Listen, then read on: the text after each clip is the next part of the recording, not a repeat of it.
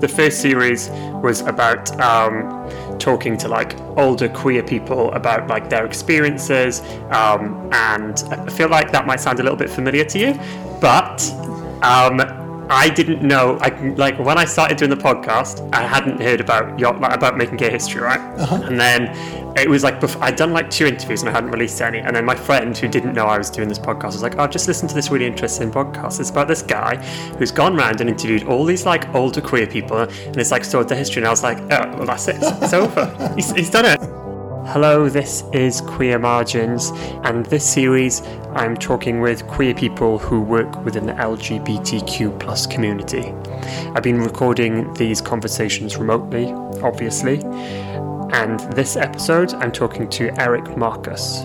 Eric is an author and podcast host. He hosts two podcasts, one called Those Who Were There Voices from the Holocaust, and one called Making Gay History. He recorded brilliant interviews with people like Vito Russo, Sylvia Rivera, and Marsha P. Johnson quite a few years ago. And for the last five years, Making Gay History has been bringing the history of the LGBTQ plus civil rights movement to life through the people who lived it. I reached out to Eric on Twitter to see if he'd be interested in taking part in the podcast, and thankfully he was. So at 11am his time and 4pm my time, we jumped on a Zoom call and started our conversation.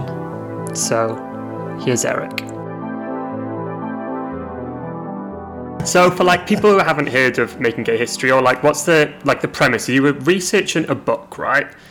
That you were commissioned to write. Yes, so I was I was commissioned to write a book which was called originally "Making History," uh, meant to be an oral history of what was then called the gay and lesbian civil rights movement. So I knew almost nothing about the subject uh, Alright. and had to start from scratch. There was no timeline that I could just find at the library, so I had to build a timeline from scratch um, and choose who I was going to interview because this was going to be an oral history, which meant people's stories.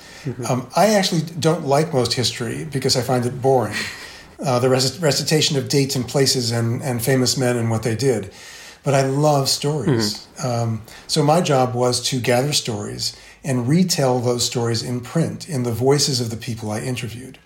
Um, that meant doing interviews that lasted for anywhere from two hours to six hours, transcribing all the interviews, which I did myself, which was crazy. And I wound up with terrible, ten- terrible tendonitis. Wow. Um, and then translating those transcripts into uh, uh, printed interviews that sounded like the oral histories. Because if you've read transcripts, you can't really read a transcript. It's it's impossible.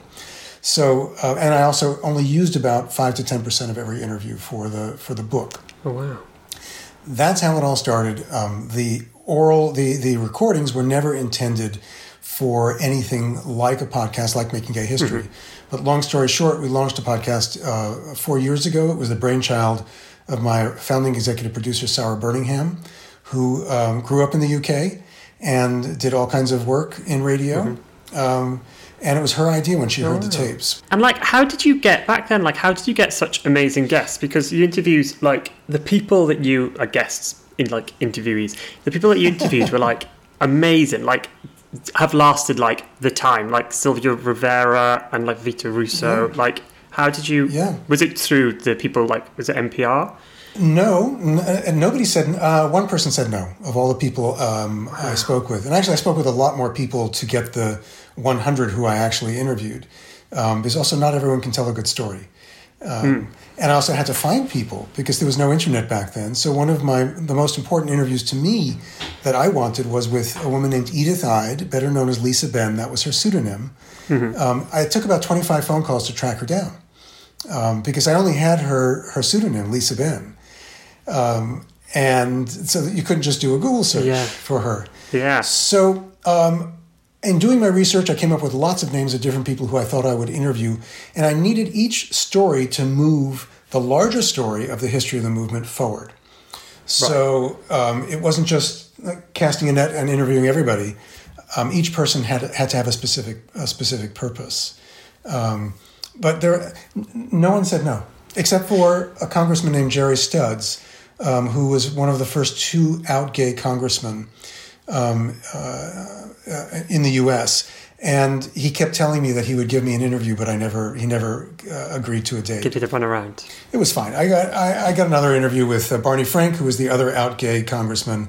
He was such a lousy interview that I didn't include him in the book. um, he didn't want to talk about anything personal. I was like, well, if you don't want to talk about anything personal, Yeah. what What are we here for? Yeah, exactly. He gave me the exact. I could have been a shoe sitting in the chair, and he would have given me the same spiel as Right. Yeah. else. Yeah. Yeah. Very so, like, important, but he was very important. But Yeah. you know, yeah. So were you just constantly just just you were just tracking people down through like I don't know like people like through contacts and stuff like that? Yeah. I track people through through contacts, through the phone book. Oh, I called up people cold. Um, uh, I used all kinds of methods, and I'm trying to think. I was I interviewed some people who were who were family fairly famous. Um, I mean, for people like like uh, Al Gore, the vice president, who I interviewed for the second edition, I had to go through his people. Through Ellen Right, DeGeneres, you know, Ellen DeGeneres through her manager, but most people, um, I, I really just I wrote them a note, you know, to the, their physical address, um, or I called. God, it must have taken so long. It did. It took a long time. Now Yeah. it's so easy. Now, I mean, you Google Edith Eyde now, or Google Lisa Ben by her pseudonym. You know, everything comes Yeah. up. And then you can be like, like you can go back and forth trying to find a date. Even when you've got hold of that person, you can be like, "Are you free this day?" No, like doing that over uh, letters, whatever, drag.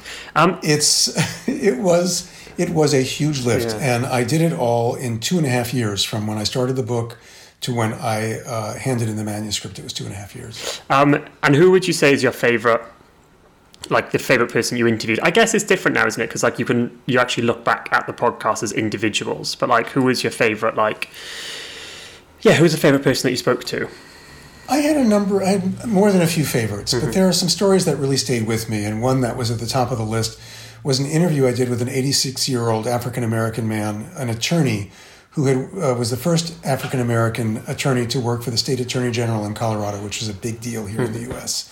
Um, and uh, so he was in his mid 80s by the time I interviewed him in 1988 um, and had uh, been involved in the, the movement briefly here in the US in the late 1950s. And his personal story was of particular interest to me because in 1920, when he was 16 years old, his parents sent him to a major medical institute to be diagnosed. His father thought he was a homosexual. Um, and to hear that story told by this man who was still vibrant in his mid 80s was so um, moving. Um, and to hear of his struggle through life as a gay man, as a black gay man, um, it, left an indelible uh, impression on me. And then his final words, his final question to me as I was leaving his house was, Do you think it's too late for me to meet somebody? Because he was alone in the world. He'd had two friends in church he was out to who said he, who knew his life, Wow. um, but they both died. They both died of AIDS, and so he was very much alone. When we went for lunch, he said, "Let's sit in the back of the of the restaurant because I don't want anyone to hear me." And he asked me not to use his name in the book because he was afraid his relatives in Kansas might find out and be embarrassed by him. oh gosh. So um, I had to make a decision when I used his story in the in the podcast whether to use his real name, and I and I thought I thought that he would want me to, that he would want his story remembered in his yeah. in his name. Yeah. Yeah. Yeah. Definitely. It turns out he's a cousin of a famous football player named Gale Sayers. Um, uh, there was a book written about Gale Sayers about his his friendship with another another football player. Um, so that was Wendell Sayers. So also another person I just loved was Dear Abby, one of our allies. She's a straight ally. She was a Right. famous, famous um, advice columnist. Yes, I remember this. Yeah, I remember this. And yeah, yes. yeah, yeah. So she yeah. was as famous as any straight ally could have been when she started writing positive things about gay people in the 1960s. Mm-hmm. Um, oh, I have so many favorites. I could keep you on the line for you know days. Ma- And my favourite I, um, is this. It's a bit obvious, but my favourite is Marsha P. Johnson and Randy Wicker. Oh my when God. those two together, like, not even just because like obviously it's like amazing content, but like the way they talk to each other is so weird, and like Randy Wicker like talks down to Marsha P. Jo- like Marsha sometimes, and like it's quite cutting about her, but you can tell that there's like a lot of love there at the same time. Yes, they were like two old ladies. Yeah. Um, or two, an old married couple. That was an accidental interview. So Marsha P. Yeah. Johnson wasn't as famous then as Marsha P. Johnson has become, Mm-hmm. nor was Sylvia Rivera. Um, and I interviewed Sylvia as well. Um, I had gone to interview Randy Wicker, who had a shop in Greenwich Village. And I, Randy was a natural to interview because he was the first person in the U.S. to, to public, publicly protest in 1964. Um, but as one of my friends would call him, he was a total wackadoodle. Um, he was, so so I got to his store and he said, "I don't want to be interviewed here. Let's go back to my apartment in Hoboken." And I'm thinking, "Oh God, you know, why did I even do this?" And so we Yeah. get to his apartment and Marsha is making dinner in the kitchen. And so I'm sitting with Randy in the living room, and Randy, like Randy was on, I don't know if he was on anything, but it was like he was on speed. Oh, really? And then and then Marsha comes in and drapes herself on a chair, um, you know, dressed I think dressed in a t-shirt and, and jeans, um, and drapes herself in a chair like she was as stoned as anybody. I don't know if she was actually stoned, but she was speaking in slow speed. And Randy was like a 78 RPM record. And I thought, I can't get out of here fast enough. And and See, it sounds like you're quite enjoying it. I was I was actually tortured. I didn't use them in the book because I couldn't Oh, really? I could not imagine transcribing the interview. And there wasn't nearly enough material from Marsha for a book. But Hmm. but it's perfect for a podcast. Um, Yeah, because it's only like 20 minutes or something, I think, isn't it? it like is, and, the and, of the, and of the 20 minutes, 17 minutes is Randy Wicker. yeah, he just took over a lot. But you get a real sense of who Marsha was. Mm-hmm. You get a sense of their relationship because Randy would put Marsha down and Marsha would go right back at Randy with a little zinger. Mm-hmm. Um, and Marsha also says some important things about her experience at the Stonewall Uprising. Mm-hmm. Yeah. One of the myths about Stonewall and about Marsha is that she threw the first cocktail glass or the first brick. I was having a party. Marsha says in her own words, I didn't And get there until two in the morning. there. It was and mostly Miss over Sylvia and by then. Rivera and them were over in the park having a cocktail. I, I was uptown. and I didn't get downtown till about two o'clock. Cause when I got downtown, the place was already on fire and it was a raid already. The riots had already started, and they said the police went in there and set the place on fire. Yeah, I didn't really put two, those Yeah, two things yeah, yeah. together, I guess, when I was listening to it. But yeah, you're right. Yeah, so when anybody asks me about Stonewall and Marsha's involvement, I always say listen to the interview and let Marsha tell you herself. I don't need to. T- I, I don't want to tackle any myths about the movement. Always a dangerous thing to do, especially for a white cisgender man of my age. Um, especially speaking about Marsha. So Marsha tells us about what her experience was. She was indeed there. She did was very active in the in the, the uprising, and then was very uh, uh, politically active in the years that followed. Yeah. but had a very complicated and troubled life for for for good reasons, given what the world was like at that time. Yeah, definitely. Yeah, it's, it's I just yeah, I just love that episode so much. It's really yeah, like I said, like the way that they talk to each other, even the way that like some, he's talking about something and then he gets really annoyed with her because she's looking in the like in the other direction, and it turns out like the, the cat wants to come in or something. Oh, the cat wants to. The cat has come in, and and and Marsha was fishing around in a in a little suitcase that had a blonde wig, and yeah, uh, that's it. God, yeah, it must have been a nightmare actually thinking It about was, it. and then the, then then one of them jumped up. I think maybe in Randy or uh, or Marsha, I can't remember. And the microphone came off, and they were little lapel mics that had tiny little um, foam caps on them. And the phone Yeah. cap came off, and I'd had an experience before where a cat had had grabbed the little phone. Uh, so I was just, I thought, oh my god, this is you know, it was not the ideal interview situation, but. Who knew? Who knew that Marsha would become an icon? There's a new state park in New York that will open in the spring for Marsha P. Johnson here in New York City. Wow. So I was lucky. Yeah, yeah. Obviously, like after the like you say at the end of the interview with those two, that like Marsha died um, and was like found dead in the river, and like a lot of the people you interview are like dying when you're interviewing them. Was that like obviously like was that? It seems like a bit of a stupid question, but was that like hard? interviewing them like knowing there you were knowing you were going there to like conduct business in a way like when they were dying or You ask a very good question. Um, it turns out, and this is after many years of, of psychotherapy, that I've discovered I'm extremely good at dissociating, which means I can separate myself. And that served me well uh, with these interviews that I did with people who I knew were uh, ill and dying. This was the height of the AIDS crisis. Um, yeah And I, I made a list, a short list of the people, the men I knew I had to interview before they died. Nonetheless, the interviews were sometimes challenging. Um, when I interviewed um, Damien Martin, who was an important figure in the in uh, in New York, certainly, uh, he he and his uh, partner co-founded the first organization for LGBTQ youth to provide services to them. Um, In fact, Sylvia uh, Rivera and Marsha P. Johnson uh, started a drop-in place for uh, for homeless street youth. Um, it was short-lived. They were not anywhere near up to doing what needed to be done to create that kind of facility. But Damien Martin and his and his partner, who was a psychiatrist, and Damien was a social worker, started this organization in the late 1970s. Um, Emery had already died by the time I interviewed Damien. and I had interviewed Emery for my first book in the mid 1980s. Um, when Emery was already ill for the Male Couples Guide. I had not met Damien until I interviewed him for Making Gay History. So Emery had already died. Damien was ill.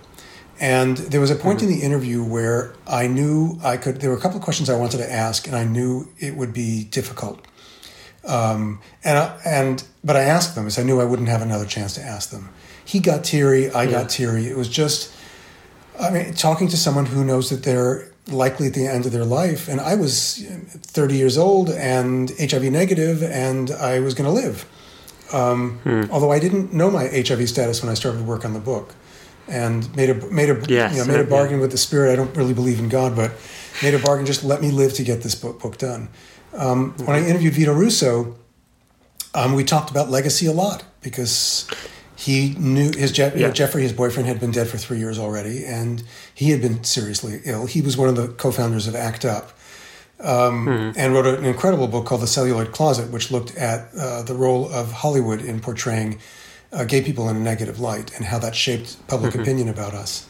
Um, so it was tough, but I also was very good, too good, it turns out, in dissociating, because it doesn't serve you well in life, in a, especially in a relationship to uh, be a cold blooded interviewer. Um, so. Yeah, like, because my next question actually was about um, the man who wrote Celluloid, Celluloid Closet and about how, like, I think it's towards the end of the interview, he's talking about, like, um, like he said something like, I just want. I want to survive so I can like see what happens afterwards and I can live to tell my story. Like did you know then? I mean, he probably not knew, but did you know then that like he's he's not going to survive? Um, yeah, and the odds were that given yeah. given the course of his illness, uh, unless something was found yeah. soon, um, the odds are he mm-hmm. wasn't going to live to see the day. I last saw him a, a, few months before he died in 1992. Um, yeah. yeah, no, and, and there's I, I interviewed a, a CNN uh, business anchor, Tom Cassidy, who was it turned out months away from dying. Um, and these and Tom was only in his early 40s. So, mm-hmm. yeah, I mean, here I am all these years later, and um, I feel a special um, responsibility to tell their stories because they they died so young, but also a responsibility to all the people I interviewed, most of whom have since died. Um, and mm-hmm. and yeah. I got to meet them all, which is remarkable to me. Yeah, definitely, yeah, hundred percent. And like, because like one of the things that I found like during the first series, it was like obviously really upsetting talking to people who had lost like let's say they were in their like 70s and they'd lived through like the AIDS crisis in Britain uh, like mainly in London um, and like talking about their partners and like friends that had died already and even though it was like 30 years in the past like talking uh, 30 40 years talking about it now like would get them upset or get them choked up and like it would have that effect on me. So like it's completely like you you were the other side of it, like living in the moment of it, and also like looking forward. Yeah, like, it was it was a nightmare time, and we're looking ahead to doing yeah. a season on AIDS in June um, to coincide with the 40th mm-hmm. anniversary of the first article in the New York Times about 41 gay men who had this rare cancer, um, what came to be mm-hmm. known as AIDS, um, and part of the series, at least as we're planning it now, is for our uh, key researcher uh, to interview me um, as part of the series because I was doing the book and doing these interviews mm-hmm. during a, that moment in history when people I knew were dying.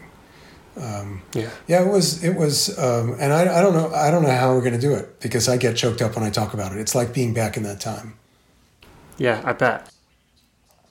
And what was going on? So when you were doing those interviews with people who, you know, generally, but also like in that like time when a lot of people were dying. What was going on in your personal life then? I know you mentioned in the podcast and you've said just now, like you got tested for HIV and then you didn't know if you were positive or not. But you know, what else was going on in your personal life? Um, I was uh, I was partnered. Um, my first partner and I met in 1983, mm-hmm. um, and so in '88 we would have been together five years by then.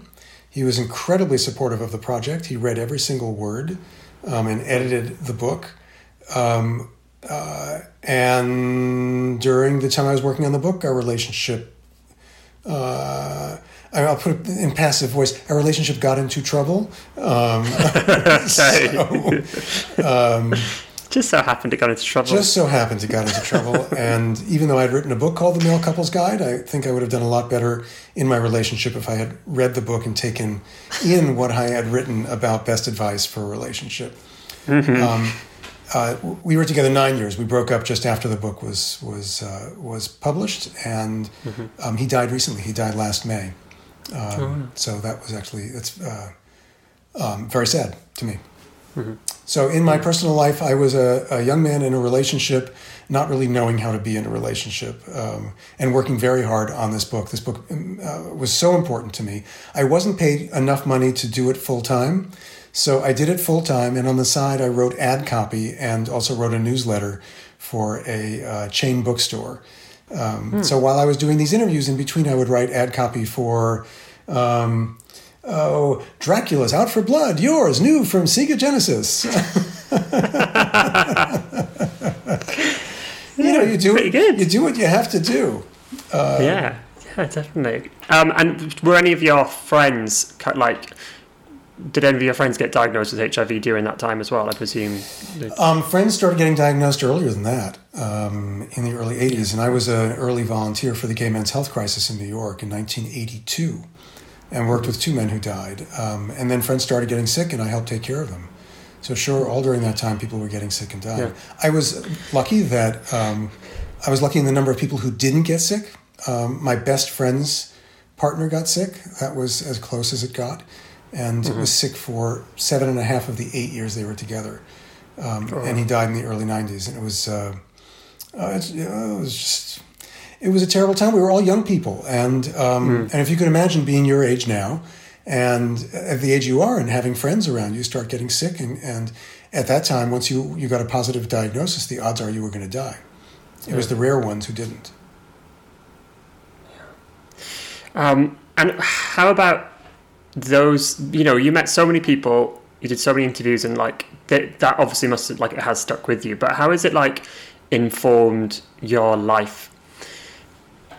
As you've grown up and aged to become the kind of like the age of some of the people that you interviewed or well older how has it informed your life becoming like yeah becoming like an, a more of an adult and becoming i don't know like kind of passing the age that they were when you interviewed them. How's that informed how you've grown up?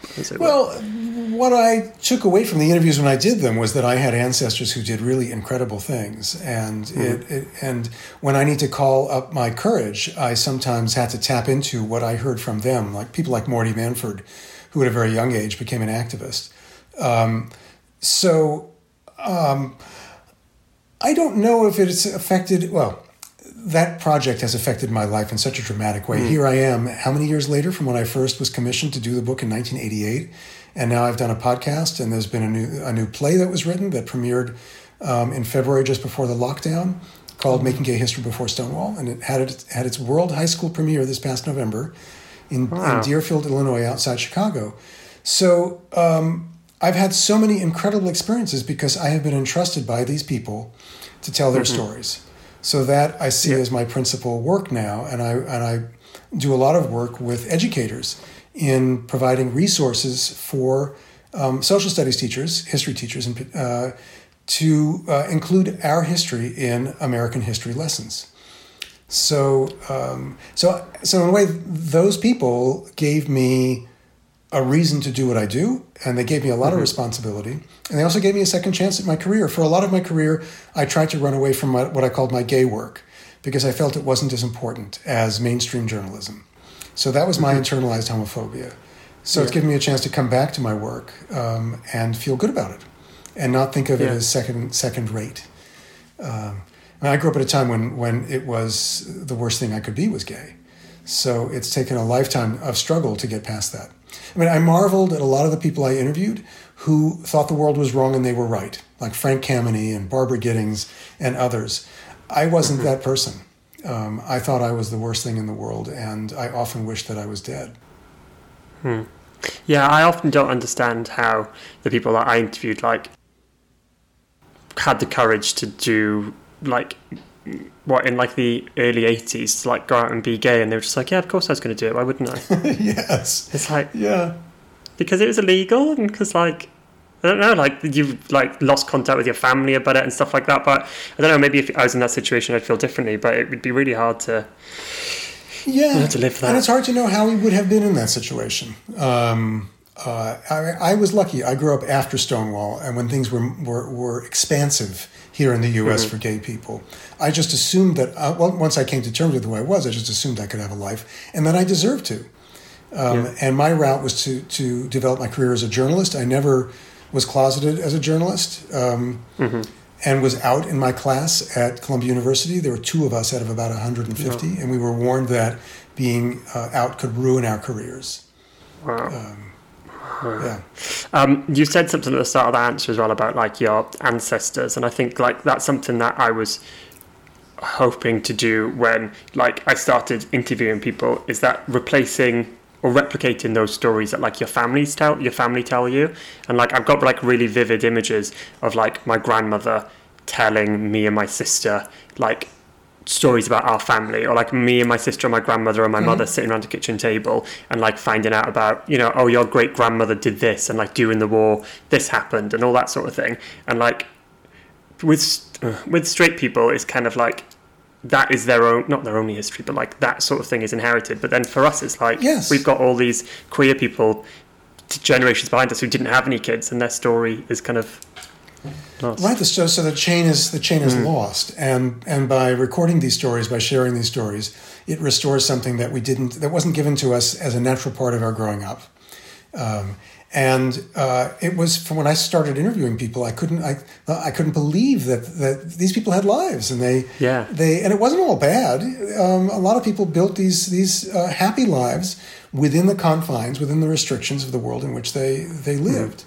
Um, I think what we can take away from their example is that um, uh, well that we should never give up, um, and that there are different ways to fight against oppression, um, and they found ways to do it in a time much more difficult than our own. So we don't have to reinvent the wheel. They they paved the way for us. yeah Um, and and they're they're proud stories that are worth retelling, and they are our stories to embrace. Yeah, definitely. And I guess we spoke about like what was going on in your personal life when that was happening, but you mentioned in the podcast about your your mother joined PFLAG. Is that right? Which is the kind of parents of parents and families of lesbians par- and gays at the time. It was called that, right? Yeah, parents, parents, families, and friends of lesbians and gays. PFLAG, originally Parents of Gays, POG, Right. um, founded by Jeanne Manford and Morty Manford, uh, uh, Jeanne's son, two of my favorite people who I uh, stayed in touch with. Uh, Morty died in 1992. I stayed with him in touch with his mother until she died in her 80s. Um, yes, my mother joined PFLAG. I came out to my mother in, in the late uh, 1977, I believe, and um, she wanted me to see a psychiatrist. I wanted her to go to PFLAG. I said no. She said no. It was 13 years before she went to a PFLAG meeting, and then she jumped in with both feet and became a big activist. Um, and unbeknownst to me, until I just learned a couple of years ago, she co she helped co-found a chapter of PFLAG in Queens, where I grew up in the neighbor in, in the borough of, of New York City. I didn't know this. She didn't tell me Why didn't she tell you? because she knew I got annoyed at her sometimes for being a, an activist. Yeah. As I once said to her, "I'm gay. You're not gay. Yeah, Um, this is my thing. this is my thing." But she made You've it, got straightness. yes, but she made it her thing. She was a, a social worker and a therapist, and um, volunteered to lead groups for gay men who had lost their partners to AIDS. Wow. So uh, my mom loved gay people, and gay people loved her, and she loved being the son of a big author in the gay world. So I was happy to give her that that pleasure. Um, yeah. As long as she didn't take it too far. As long, yeah, yeah. You know, I was not the most tolerant son, but she was also Yeah, a, but a, pain in the I ass don't mother. think. Yeah, I don't think like obviously like people around you be like, oh my god, it's so amazing. But I, I can see you getting. I can see myself getting annoyed and being like, Jesus Christ, like People- why is she in my business? People loved my mother, Mm-hmm. um, but she was a very difficult human being. She turns she she was she had um, quite uh, profound mental illness, so that made it more difficult. Mm-hmm. But it gave her great pleasure to uh, be an activist Um, My parents were. My dad was a communist and, and, and uh, um, a good communist long ago, and my mother was uh, went along with him. So they were they were left lefties. Um, So this gave my mother a chance to do something good, and she was so well spoken. We were on one television talk show together, and she made a reference. She said, um, "We come from a perfectly normal middle class family." And I looked at her, and I hope the, I don't think the camera was on me, but I was like, "Ma." First of all, we're middle class. Uh, my dad worked in the post office, and my mom was a, a part-time secretary. Um, and my dad killed himself when when I, when I was twelve, and then my mother had an Indian guru and was involved in a cult for years. And I thought so, What? but she knew she was good at PR. She knew the right thing to Right. say. So by saying we come from a normal middle class family, that anything she said after that, people would accept. If she told Yeah. people about the the real story, they wouldn't hear her. So Yeah, it's like if it could happen to me, it can happen to anybody. But Exactly. actually, what I'm not telling you is that. exactly, exactly. And so Yeah. my mother was very astute, um, and uh, I should have been more proud of her for being astute than I was. Sorry, is mom. she? Has she passed away now? Yeah. She died a long time. She died 16 years ago. Yeah. Okay. Yeah. Um, and you mentioned like that she said she suggested to you that you should see a um, psychiatrist. Was that like was that like malicious or was it like what was? I um, I took it as malicious that my mother wanted me to see a psychiatrist. I just assumed Yeah. she wanted me to change. Um, I found out later because we talked about it years later. She wanted me to see a psychiatrist because she was afraid that I was depressed, which I was, and that I would kill myself like my father did.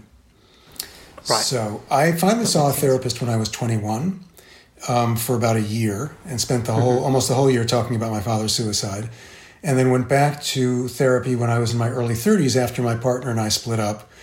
Actually, he threw me out, um, and I had a series of. of You ran bad- into difficulties. I, I was difficult. Um, so I had a series of bad relationships, and I thought I'm doing something really wrong. And I went back into therapy, and was just talking with my therapist yesterday because we just celebrated our 29th anniversary.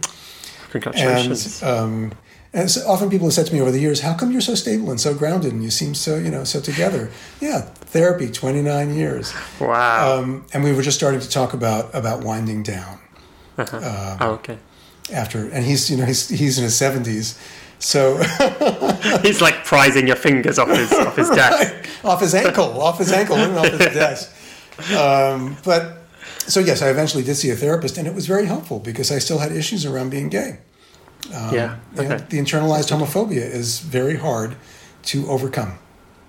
Definitely. Yeah. Um, and yeah. So how's life now for you? Um, I have very few reasons to complain. Um, I, I stir crazy because of COVID. Um, I miss the public presentations and sharing. I do this audio presentation of, of making gay history and take people through the history of the movement through uh, short clips of, of from the podcast. I love that, and I love the audiences. I love their experience of it and the energy that I get back from it. So I've missed that a lot. Yeah. Um, but I, I live a very privileged life. My partner and I have been together for, uh, we met 27 years ago. Wow. Um, and I haven't managed to wreck this relationship, and we actually are doing pretty well. well, um, congrats. And we're in good health, knock wood. Um, we have enough to eat, and we both are able to work from home. So that's that's pretty good. And um, yeah, so I can't I can't complain. And then, so where do you live now? You're in New York. Are you in New I live in, in Chelsea, um, Okay. in New York City, uh, one mile south of Times Square, in a mid 19th century neighborhood. We live in a row house. Beautiful. Um, and um, we have two tenants, so if the toilet overflows, I get the call in the middle of the night.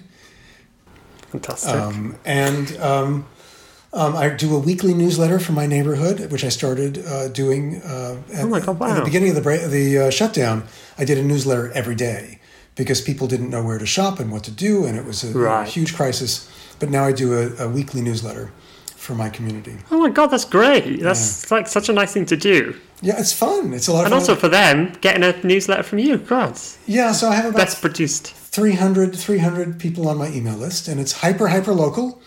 You know, it's like what's going on with the tree on our block, and uh, Who left that rubbish there? yeah, oh yeah, oh oh yes, oh yes. Has ever gotten information about um, about this about the person who's been fly tipping outside my house? Yeah, people give. Oh, I get tips and I get photographs. Really? Oh no. yeah. Oh yeah, yeah, yeah. Yeah. Oh, I love that. And so if you live on the 300 block of West 20th Street in New York City and you're listening to this, let me know and I'll put you on the mailing list. yeah. Or you need to like pull yourself together Yes. because you're onto you're onto them. Yes. I mean, it started literally as a, a one, my block association is one block in New York City. Um, so my newsletter was initially just for my one block, but people learned about it. So now it's for people on surrounding blocks and then some friends in Europe and, and other parts of the country subscribe. Wow, that's amazing. Yeah, yeah, yeah. Can I subscribe? Yeah, I'll just put your put you on the email list. Okay, yeah, great. I'd love that. Okay, fantastic. You know, like I, I, me and my neighbours don't really have much of a community, so I'll just join yours. Okay, great, great. yeah, Great. um, so apart from the newsletter, I mean, you've got a lot, I guess, but apart from the newsletter, the pod, like the um, podcast for next year, everything else, like, is there anything else that you're working on at the minute? You Well, seem very this- busy. I'm, I'm in mid-season with the Holocaust podcast. Um, those who were Right. there, Voices from the Holocaust. We're, we're just about to uh, plan a third season. Um, I also chair an organization. I do too much. It's my own fault. Yeah. I chair an organization called the Stonewall 50 Consortium, which is an organization of organizations that um, develop programming, exhibitions, and educational materials related to uh, LGBTQ history. It started out specifically for the 50th anniversary of the Stonewall Uprising. Yeah. Um, mostly New York City organizations and institutions, 240 uh, organizations and institutions, ranging from small community dance groups up to the Metropolitan Museum of Art. Um, and I assumed we would uh, wrap up after Stonewall 50, but the members did not want to end, and our principal funder wanted to continue funding us. So we continue. We have uh, meetings every six weeks, and um, and we'll go indefinitely. So God, amazing. yeah, yeah. Um, and then I think this is my last question, but obviously it'd be like good to know if you've got anything else that Sure. you'd like want to talk about afterwards. But I was wondering, um, I guess you've kind of like spanned three generations in, in a way. Like you interviewed people from like two generations ago. You like you yourself are you know one, and then you're kind of like sharing your podcast with like so, like sort of younger generations in a way as well. So I was like wondering, do you have any like advice for younger queer people, or kind of like I don't know, like thoughts for the future, that kind of thing, based on the things Yeah. in your own life. Yeah, I have a bit of advice, not a lot. Mm-hmm. Um, one is don't hate yourself. Um, I mean, it's easy for me to say that, but that was my principal problem growing up that I hated myself. But uh, one is you. We really can't know where we're going if we don't know where we've been. So these stories are really useful um, because we can. It's hard to have perspective on where we are in this moment unless we know what it was like decades ago for LGBTQ people, and we can't know where we're going without knowing that in the first place. Um, so I, that, that's my advice: know know your history. It's important um, for yourself personally and also gl- more globally for us as a community as we go forward. One of the things that that um, one complaint I often hear from from younger uh, LGBTQ people is why can't we be um, more um, more of a connected community? Why are we? Why is it always so divisive? I wish it were like it was in the old days when gay people got along better. Like, well, you hear these stories, and they were fighting from the very Yeah. first. Um, Yeah, I mean, it's just human. Na- it's human nature to do so, but also LGBTQ people have all kinds of issues because we bring our anger with us to our community. And I remember one story um, um, told by a man named Martin Block about an early meeting of the Mattachine Society in the early 1950s. He said some guys couldn't stand the guys who drank with uh, drank tea with their little pinkies out, and some guys couldn't stand the guys who drank their tea with their pinky in. So um, our divisions go way back, um, and the key is to simply try to be as tolerant as we can of each other. Because um, if we're not in this together, then we're in trouble. Thank you so much for listening, and thank you to Eric, not just for saying yes to be interviewed, but also for bringing us those amazing, largely forgotten stories. I loved speaking to Eric for the podcast. His positivity was contagious, and he's such a friendly, open person. I'm sure you're already an avid listener, but if you're not, please go and check out Making Gay History and Eric's other work. You can find links to everything in the description of this episode. And if you want to get in touch with me about anything to do with this podcast, you can do that on Instagram, which is at Queer Margins, or through email, which is queermargins at gmail.com. Thanks.